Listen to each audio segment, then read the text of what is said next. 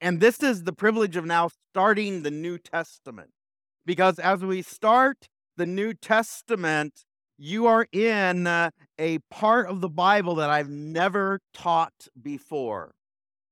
I've taught all the Old Testament. I've taught the Minor Prophets five, six times. I- I've taught Jeremiah twice, Lamentations a whole bunch of times, Ezekiel twice. All these Old Testament books I've taught over and over again. This is the first time that I get the privilege of teaching uh, the New Testament. What I get the privilege of doing is introducing you to the very first chapter of the very first book of the New Testament. But before we get there, we have a short journey. There, there's this four hundred years of interlude between Malachi and Matthew. And I told you two weeks ago that there's going to be this in-between, a time of silence when God didn't give a single word to the people of Israel.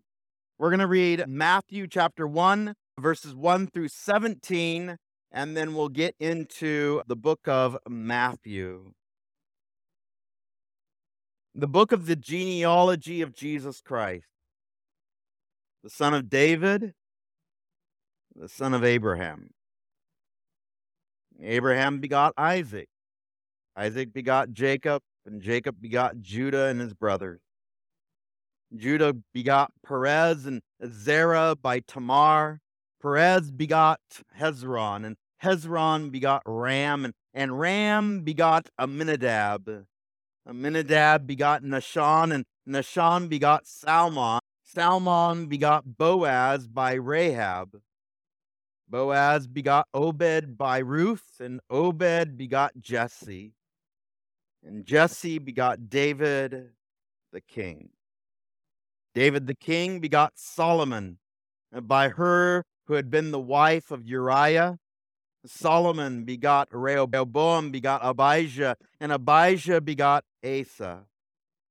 Asa begot Jehoshaphat, and Jehoshaphat begot Joram, and Joram begot Uz- Uzziah, begot Jotham, begot Ahaz, and Ahaz begot Hezekiah. Hezekiah begot Manasseh, Manasseh begot Amon, and Amon begot Josiah.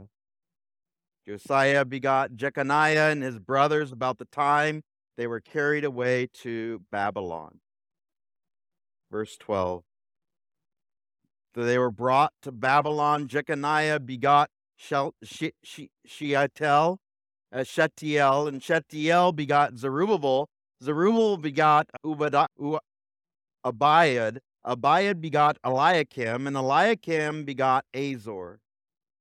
Azor begot Zadok, and Zadok begot Achim, and Achim begot Eliad. Eliad begot Eleazar, and Eleazar begot Mathan, and Mathan begot Jacob, and Jacob begot Joseph, the husband of Mary, of whom was born Jesus, who is called Christ.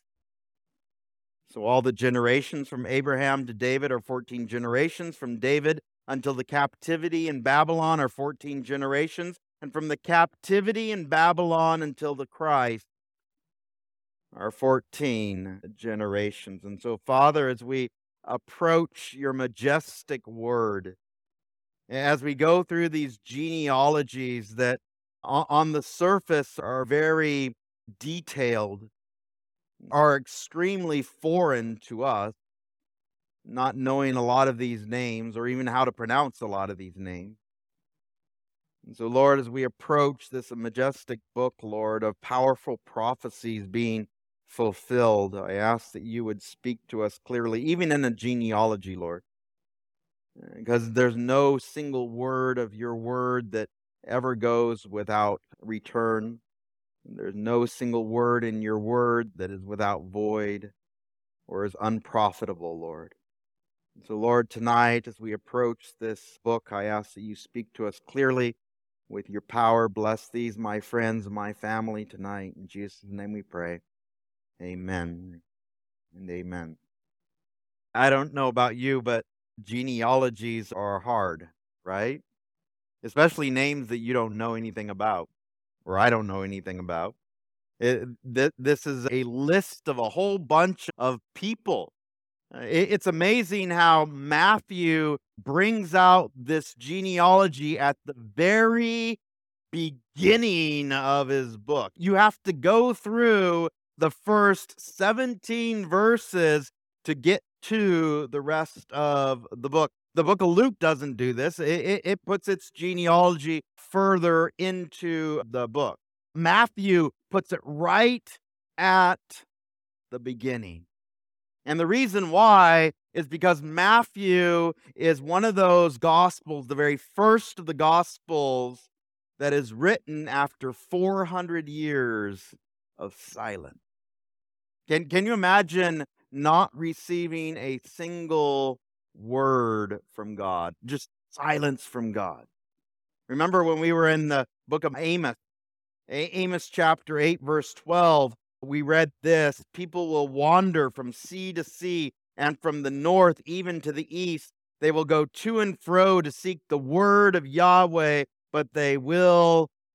For four hundred years, there has not been a single word written. There, there hasn't been a single book uh, written, a, a single prophet from God speaking to the people of Israel. It is a time of desolation. And when Malachi ends, there's this time of extreme silence.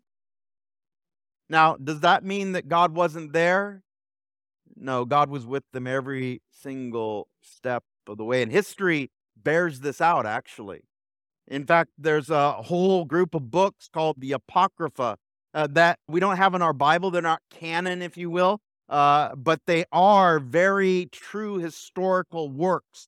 They talk about this time of silence, this four hundred years between Malachi and Matthew. You guys remember that the Assyrians, they came in and they sacked the northern kingdom of Israel in seven twenty-two B C. Babylonians, they came in and they conquered Judea, sacked and completely annihilated the city of Jerusalem in five eighty-six B C. And then during the time of Daniel, you have what are called the Medes and the Persians. And then after the Persians, you have this guy by the name of Alexander the Great. And he led the Greeks. And so the, during this four hundred year time period, we have a nation that comes in and rules over the Judean uh, provinces, the Greeks.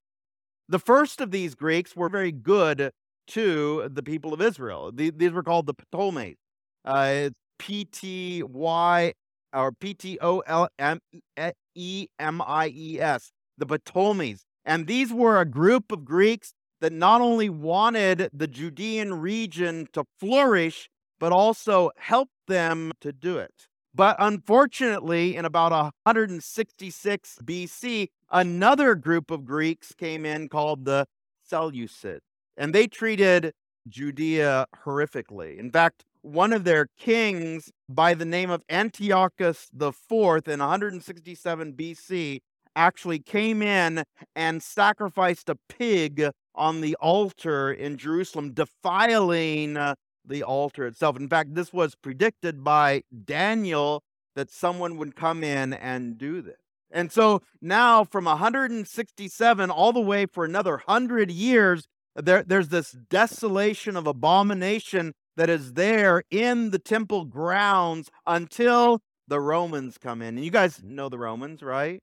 And in fact, we're introduced them in the book of Matthew. We're introduced to them in the New Testament. We didn't see them in the Old Testament, but we're going to see them in the New Testament. And so from sixty-six B C all the way through the whole amount of the entire New Testament, now is this new government power called the Romans. And during this time, the Romans could be good and they could be bad, depending upon how the Jews treated them. In fact, many people objected to the persecution. They rebelled. And during this time of rebellion, it was called the Maccabean Revol- Revolt. In fact, there's four books called the Maccabees in the Apocrypha that talk about Judah and his four sons, who became these leaders in Israel that led revolts against the Greeks and also against the Romans as well. Was God with the people of Israel despite the fact that he was silent? In fact, throughout the entire four hundred years, God walked and protected the people of Israel. Until we get to the book of Matthew, and now all of a sudden there's this light that comes on. Uh, Matthew, Mark, Luke, and John, the Gospels, the good news, the light of who Jesus Christ, the Messiah, is. There's also another group of people that came into being during this four hundred years of silence. Uh, we're introduced to the Pharisees and the Sadducees. We, we never saw a single Pharisee or a single Sadducee in the Old Testament. But yet, when we get to the New Testament, during this four hundred years of a vacuum, four hundred years of no prophets, four hundred years of silence, guess what comes up? Human religion.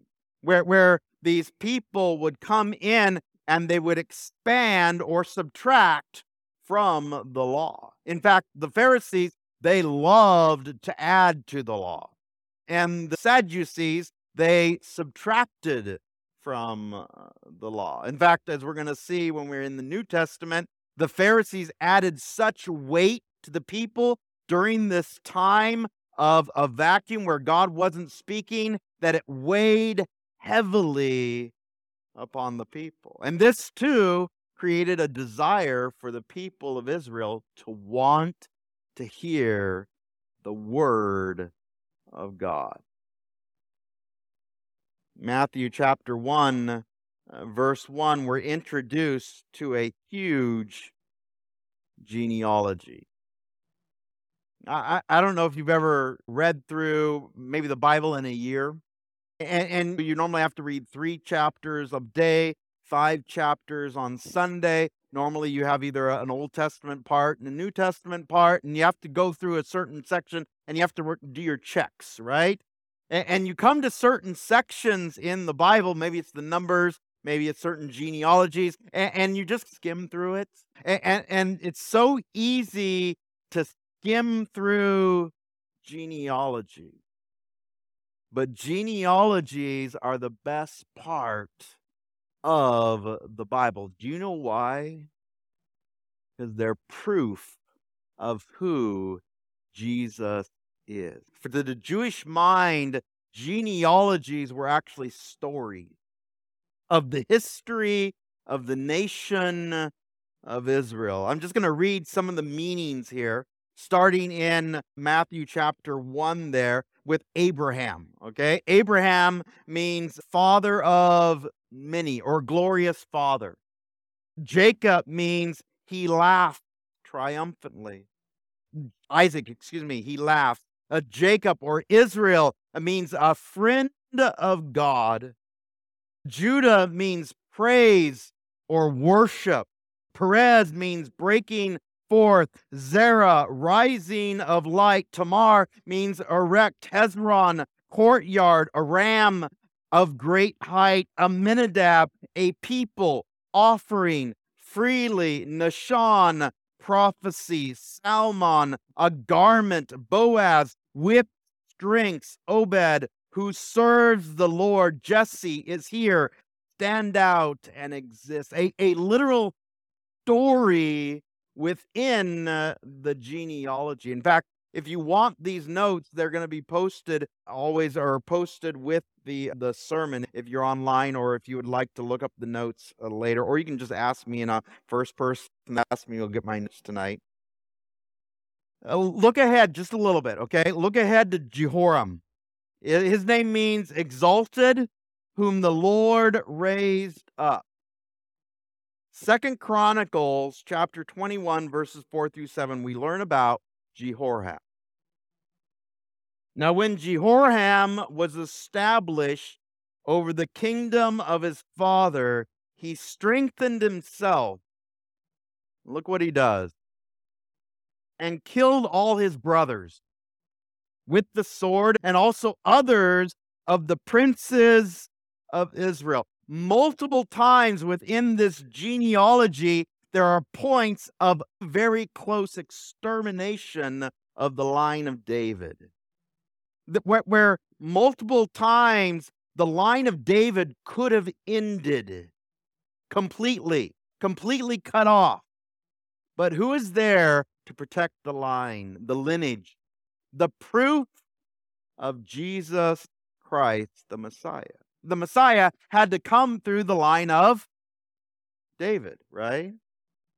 He, he had to be born of a virgin. He had to come through the Davidic line. He had to be a king and a priest at the same exact time. He had to fulfill prophecy. This is why Matthew quotes the Old Testament more than any of the other Gospels.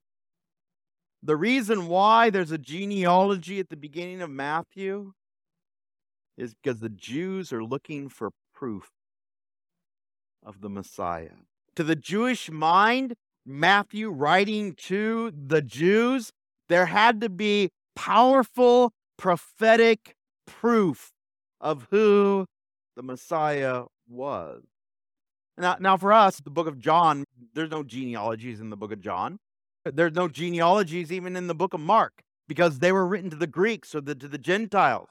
But only in the book of Matthew and the book of Luke do you have these amazing genealogies. Oh, look at the rest of the Second Chronicles there. Verse five, Joram was thirty-two years old when he became king. He reigned eight years in Jerusalem. He walked in the ways of the kings of Israel, just as the house of Ahab had done. For he had the daughter of Ahab as a wife. He did evil in the sight of the Lord. Yet the Lord would not destroy the house of David because of the covenant that he had made with David, and since he had promised to give a lamp to him and to his sons forever. Who protected the line? Who protected the lineage? God. Every single step. And when you actually look and remember all the way back, and of course it's very difficult to remember all these names, but to go back and look at just a couple of these names and see how God protected the lineage, the importance of the lineage. Look at the next name, Ahaziah. The Lord took hold of me is the definition of Ahaziah. Second Chronicles chapter twenty-two, we read about Ahaziah. Now when Athaliah, the mother of Ahaziah, saw that her son was dead, she arose and destroyed all the royal heirs of the house of Judah. Again, another point of almost extreme extermination of the Davidic line. All, all the royal heirs. What does that mean? Everyone that was related to the lineage of David is about ready to be killed until God steps in. Look at what it says there. But Je- Jehoshaphat, the daughter of the king, took Joash, the son of Ahaziah, and stole him away from among the king's sons who were being murdered, and put him and his nurse in a bedroom. So Jehoshabesh, the daughter of King Jehoram, the wife of Jehoiada, the priest, for she was the sister of Ahaziah, hid him from Athaliah, so that she did not kill him, and he was hidden with them in the house of God for six years while Athaliah reigned over the land. Did God protect the lineage? Did God work in every single aspect over this long period of this genealogy that so many times we just skip over? There, there's such depth. Look at Shealtiel. It says, I have asked God about. This is right before Zerubbabel, whom we learned about when we were in Haggai and Zechariah and Malachi. In fact, he's the, the uncle, if you will, of Zerubbabel. In First Chronicles chapter three, verse nineteen, it says, the sons of Pedaiah was Zerubbabel and Shimei, and the sons of Zerubbabel was Meshullam and Hananiah and Shelomith, their sister. In fact, we learn that Shealtiel died without an heir. As the king or the governor from the line of David, he dies without a son. And because of the way that the Bible, the Old Testament, the law is written, if a person died without a son, one of his brothers had to step in. And so even though his dad dies or his uncle dies, the one that was supposed to be the leader or the ruler, his brother comes in. Because of the law, the miraculous way that the Lord works out all these amazing ways of stopping the extermination of a complete line of David. How, how miraculous is every single one of these steps. Look at Zerubbabel. It means born in Babylon. Abijah means father of praise. Eliakim, God will raise. Azor, a helper. Zadok, the just one. Achim, God will establish. Eliad, my God is my praise. Eleazar, God is the helper. Mathan, may the gift of Jacob, Joseph increase. Yeshua, Jesus, God save or salvation. Every single one of this amazing line leading up to who Jesus is. There's also something else that's interesting in here, and it's the way that Matthew brings out the numbers. Look at the very last part of this section here. In fact, in verse sixteen and seventeen there, excuse me, verse seventeen, it says, so all the generations from Abraham to David are what? fourteen generations. And from David until the captivity in Babylon are what? fourteen generations. And from the captivity in Babylon until the Christ are fourteen generations, Th- three sections of fourteen evenly divided from Abraham to David to Babylon to the New Testament. Now it's interesting because fourteen is two sevens, right? How many sevens are there in this list?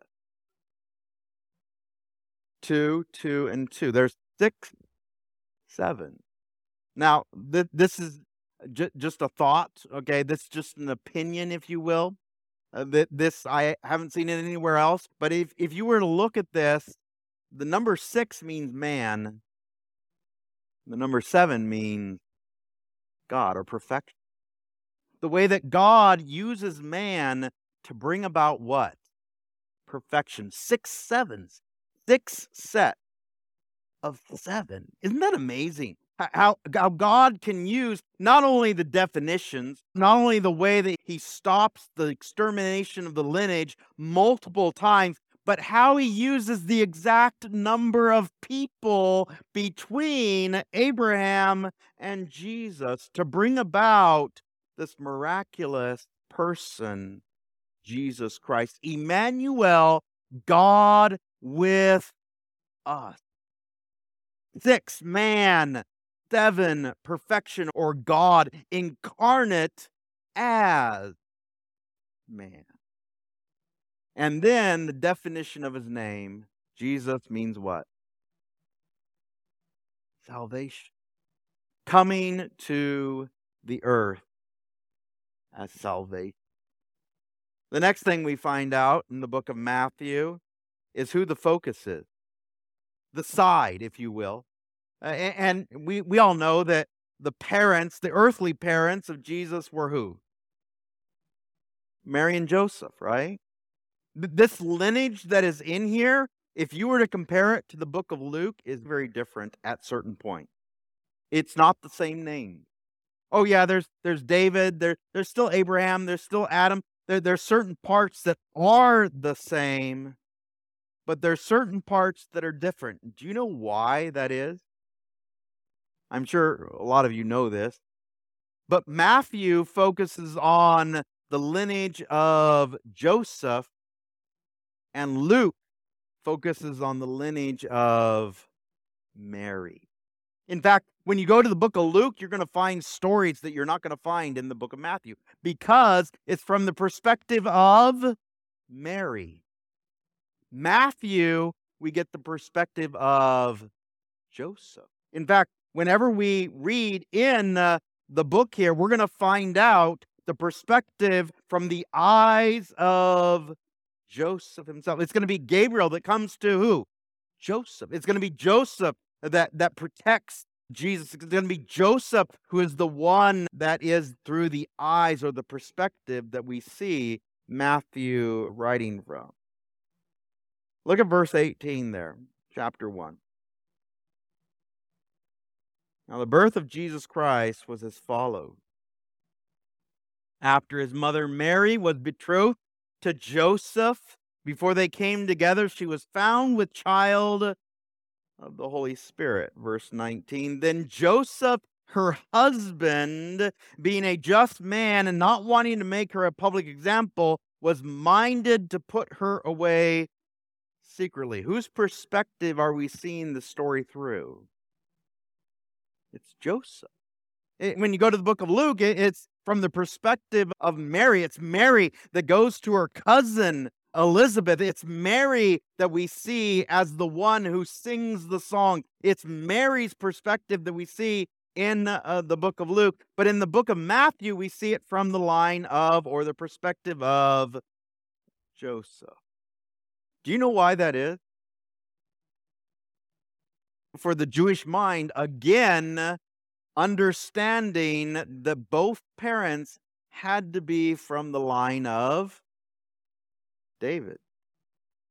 And even though Joseph wasn't Jesus' real dad, biological dad, he still came from the line of David.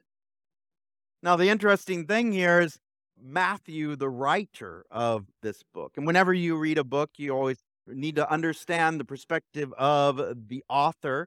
Matthew was a Jew of Jews. In fact, his name, his Judean name or Jewish name was Levi. Remember when we, and we're going to see this when we're in the various uh, lists here, that Matthew was just his Gentile name, if you will, or his nickname, if you will. His real name was Levi, Fr- from the lineage of Levi, the tribe of Levi. In fact, what did Matthew do for his occupation? You guys know this. He was a tax collector. What do tax collectors do? Uh, do we like tax collectors?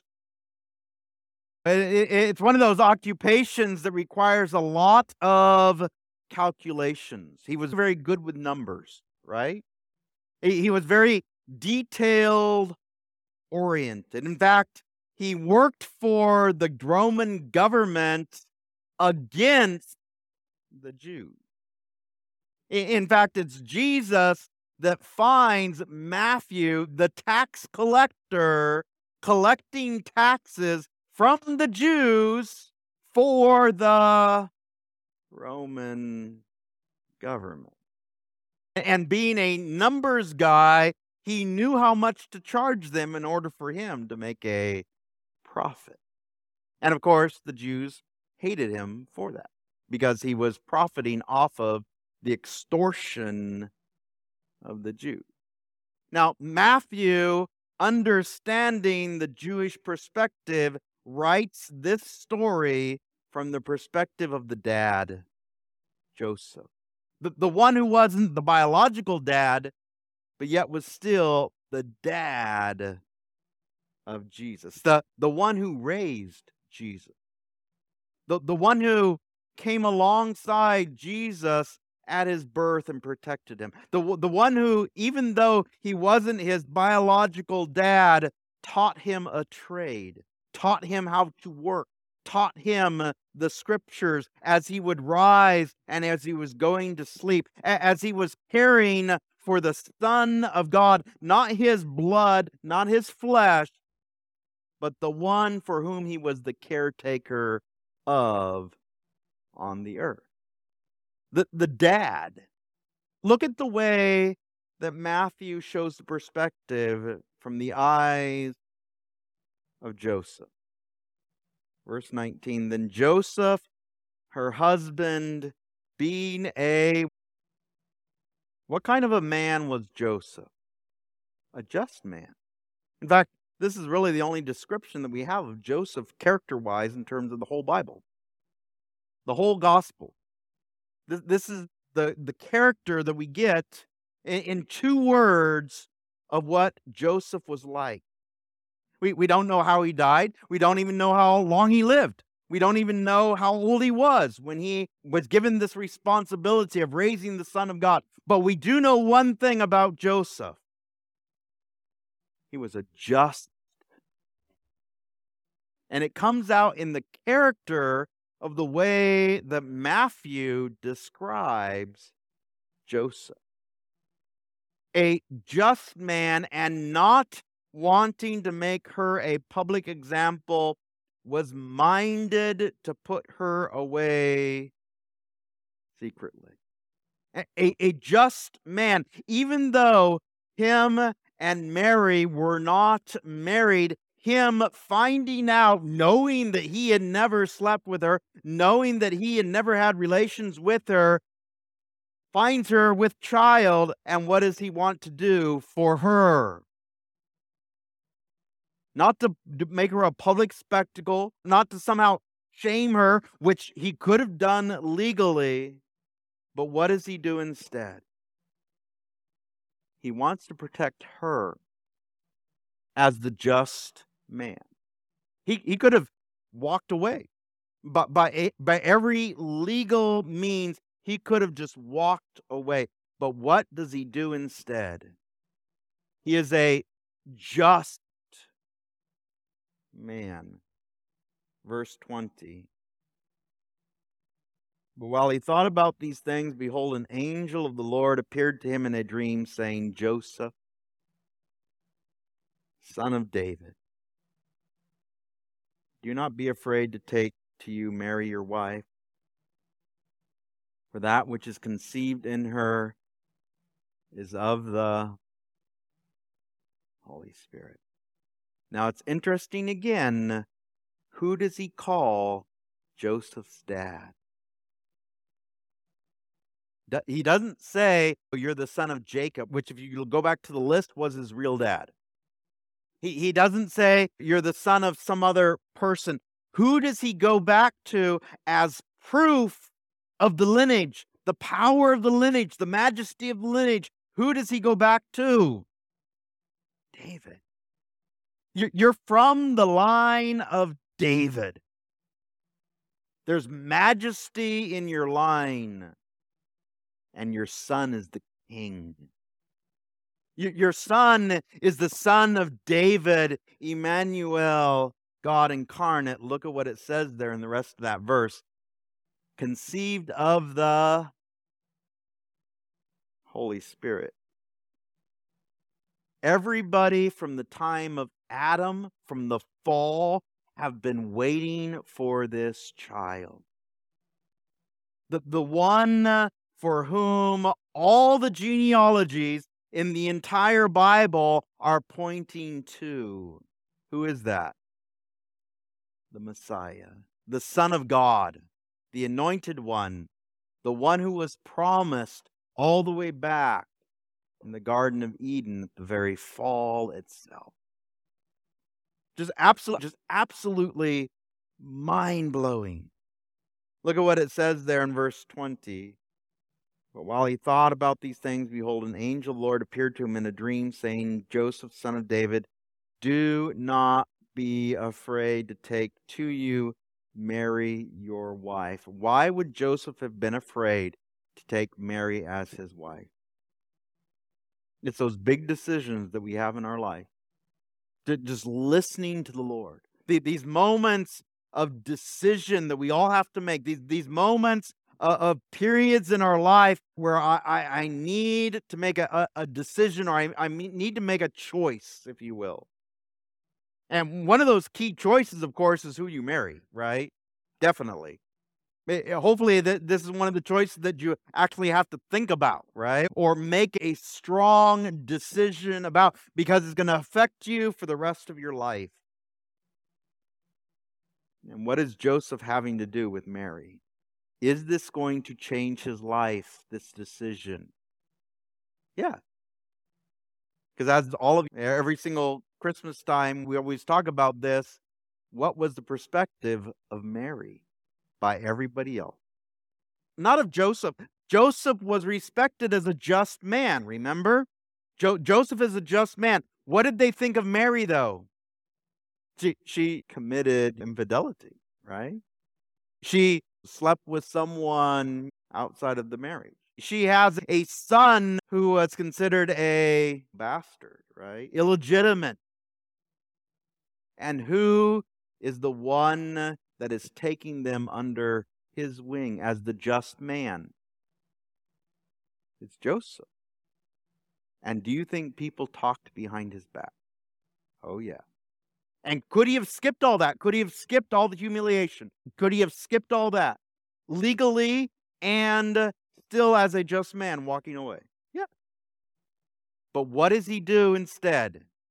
He stands up for what is right. He obeys the angel. He obeys God. Look at there in verse twenty-one. She will bring forth a son. Before ultrasounds, by the way. God's telling him who he's going to have. You shall call his name what? Jesus. Remember, salvation. God saved. For he will save his people from their what? Again, what the entire Old Testament is pointing to right here in the very first chapter of the New Testament is prof- prophecy. Oh, yeah. And it's amazing how so many times we just skip over a lot of this stuff. We we read this every single year at Christmas time, every single year. And and it's so easy to be to just skim over these things or, or just think lightly of these things. But can you imagine for four hundred years not hearing anything from the word from the uh, from the Lord? And now your son is going to be the fulfillment of all the prophecies of the Old Testament. How powerful is that? Matthew, as we, we walk through the book of Matthew, the subtitle, if you will, is prophetic power.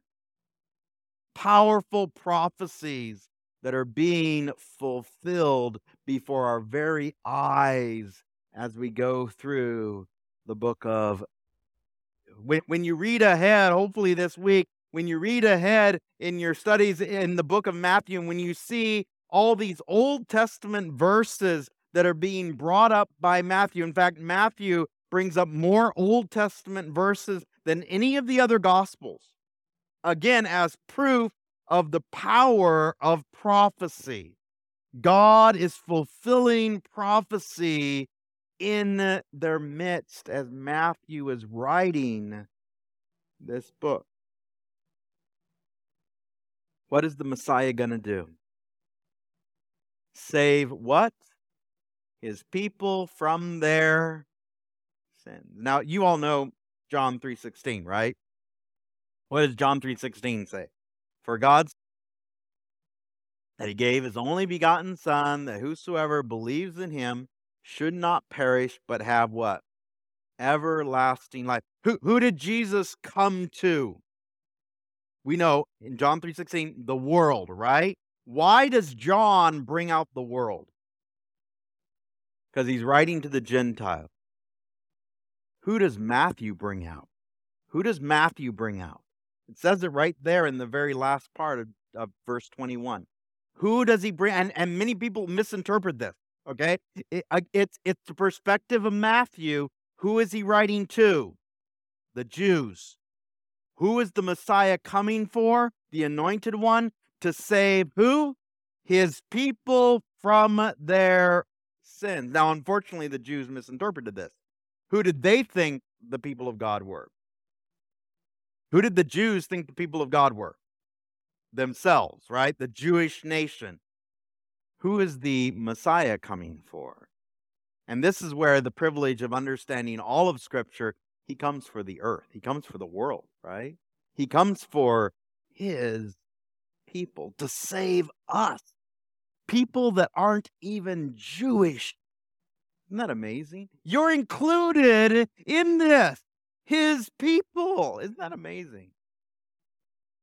Now, Matthew does this. He does this very subtly throughout the book of Matthew. Yes, he emphasizes the Jews. Yes, he emphasizes the Old Testament. Yes, he writes from the perspective of the Jewish mind, a very analytical Jewish mind, a person who is very detailed oriented, knows numbers. He, we have more numbers in the book of Matthew than any, again, any of the other gospels. We have a lot of these different numerology or numbers that we see scattered throughout the book of Matthew. Very detailed in terms of the history of the Jews, bringing out that flavor as we walk through, but also he subtly infuses all the ways that God is going to fulfill prophecy, not just for the Jews, but for the Gentiles as well. You're included in this too. Did you know that? In, in fact, if you go back to the genealogy, what is the very first name in the genealogy? Abraham. He starts with Abraham. And this is amazing as we go through this and through the parables and we go through the various lessons that Jesus gives to the people of Israel. What did Jesus say that he could do to the rocks? I can make these rocks what? Sons of Abraham. You've rejected God. There's been four hundred years where you've just sought yourself, your human religion, and made it bigger, and have made it in such a way that it is extremely hard for anyone to come. And what does Jesus do? He tears it all down. It's interesting also as we walk through this to see the perspective of how Jesus treats certain people. You'll see Jesus being extremely kind, and you'll see him extremely angry. Do you know who he's kind to? The ones that are in need. The sinners. The outcasts. The ones that are hurting inside. Do you know who he's all, every single time, by the way, every single time, you know who he's always angry at? Religious leaders. The Pharisees. The Sadducees. The, these are the ones that Jesus gets angry at. Why? Because they're burdening the people with the law. And Jesus is coming to free them from the law. Just a couple more verses there. We'll, we'll finish the first chapter here. Verse twenty-two. So all this was done that it might be fulfilled, which was spoken by the Lord through the prophet, saying. Why is Matthew writing? What is the purpose? We saw the genealogy and we, we saw the perspective of Joseph, and now we see the purpose statement, if you will, of Matthew. Why is he writing this book? As the fulfillment of powerful prophecy. Power being incarnate there on the earth where prophetic prophecies are being fulfilled right in their midst, and Matthew is the eyewitness account of it, by the way. In fact, only two of the Gospels, two of the original authors of the New Testament, if you will, were eyewitness accounts. Matthew, he was a disciple. He walked with Jesus for three full years. He was there from the beginning, and he was there at the end. And you know who the other one? You all know who the other one was, right? John, right? John was the other one. Luke wasn't an eyewitness account. All of his accounts are from the perspective of either Mary or, or from other people that he interviewed. And the same thing with Mark. Mark wasn't an eyewitness account. Mark wasn't an original disciple of Jesus Christ. He came later when Paul and Barnabas took him on the very first missionary journey. He, he was just a, a young guy. And he writes one of the Gospels as well, but also from the perspective of other eyewitness or third-hand accounts, if you will. It's Matthew and the book of John that give us eyewitness account. Out of all the other New Testament books, it's Matthew that gives us this eyewitness account. Why does God choose Matthew over all the other disciples other than John? Why doesn't he choose Andrew? Why didn't he choose Peter? Or why didn't he choose one of the other, maybe more well-known or more mentioned of the disciples? Why does he choose Matthew? You may ask the same question of yourself. Why does God choose you? Why, why, why did God choose me to do what I do, whether it's a gift that you have or some sort of something that God has called you to? Why has God given you this task, this fulfillment? You may think you're not worthy. I've made mistakes. I, I've failed, just like Matthew. Do you know why? It's always for God's glory. It's always for God's glory. It's always because God wants to use you. God, God wants to come into your life and to be used by you. Look what it says there, and you'll see this. It's amazing how it brings this out. All this was done that it might be fulfilled, which was spoken by the Lord through the prophet, saying, Behold, the virgin shall be with child and bear a son, and they shall call his name Emmanuel, which is translated God with us. From the perspective of Matthew, he understood the Jewish mind, and he understood the Roman mind. In fact, in the book of Matthew, we find the translations of Hebrew words explained for the common person. For the Jew, they knew what Emmanuel, they didn't need a translation of Emmanuel.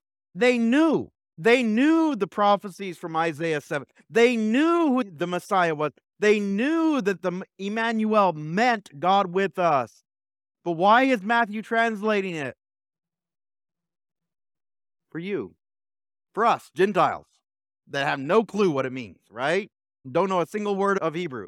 And yet Matthew, being one who was a Jew that worked for Romans, worked for Gentiles, what does he do? He translates it for us. What did Matthew have to do as his job? He had to take what was Jewish and translate it into the Roman understanding. He, he had to take what was Roman and translate it for the Jews, and he had to do it fluently like that in his brain. He worked for both, and betrayed both, by the way, too. Do, do you understand why God chooses certain people, even our flaws and our failures? It's always for his glory. Always for his glory.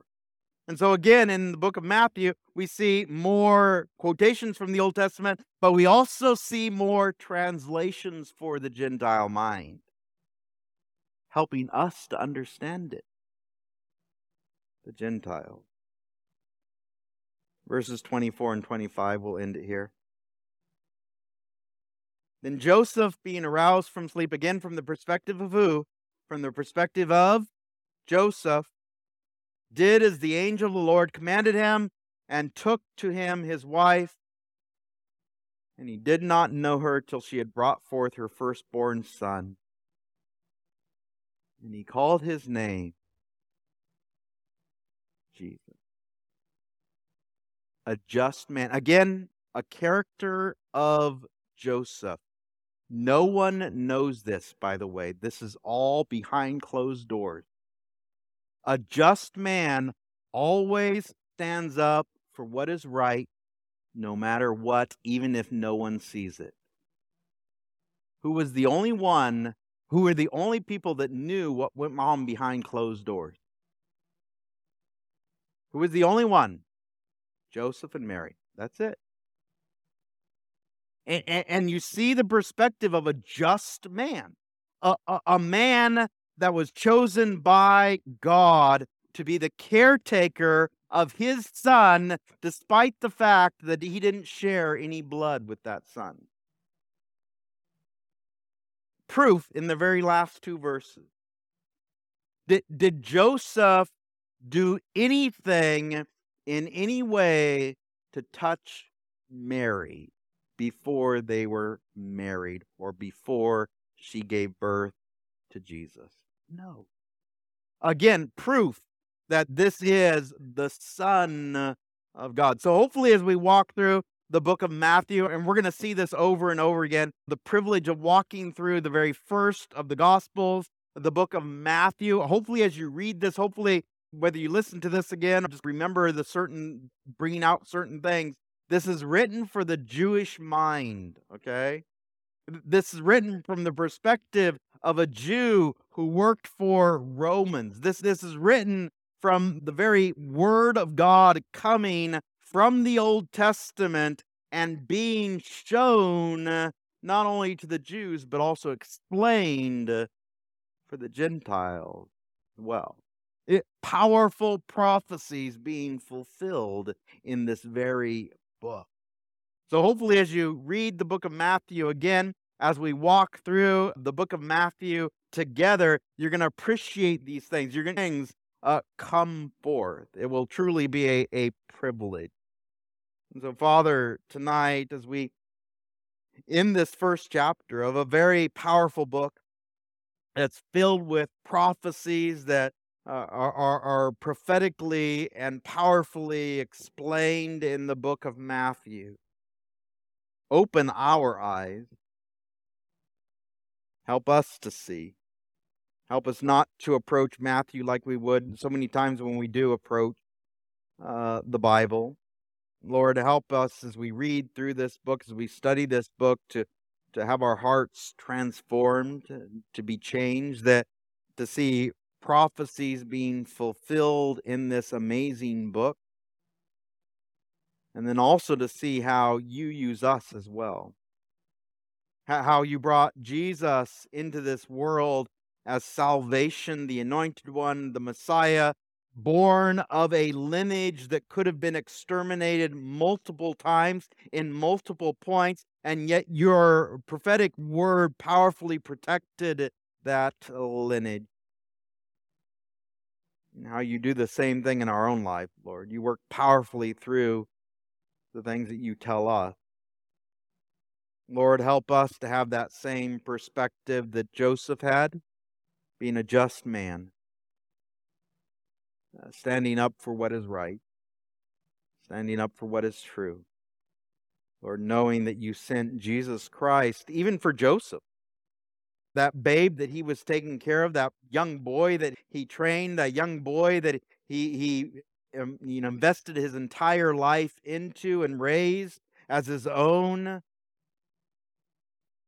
saved him as well, came to the earth for him too. And you do for us, and we thank you for that. Jesus, salvation, we too need salvation from you.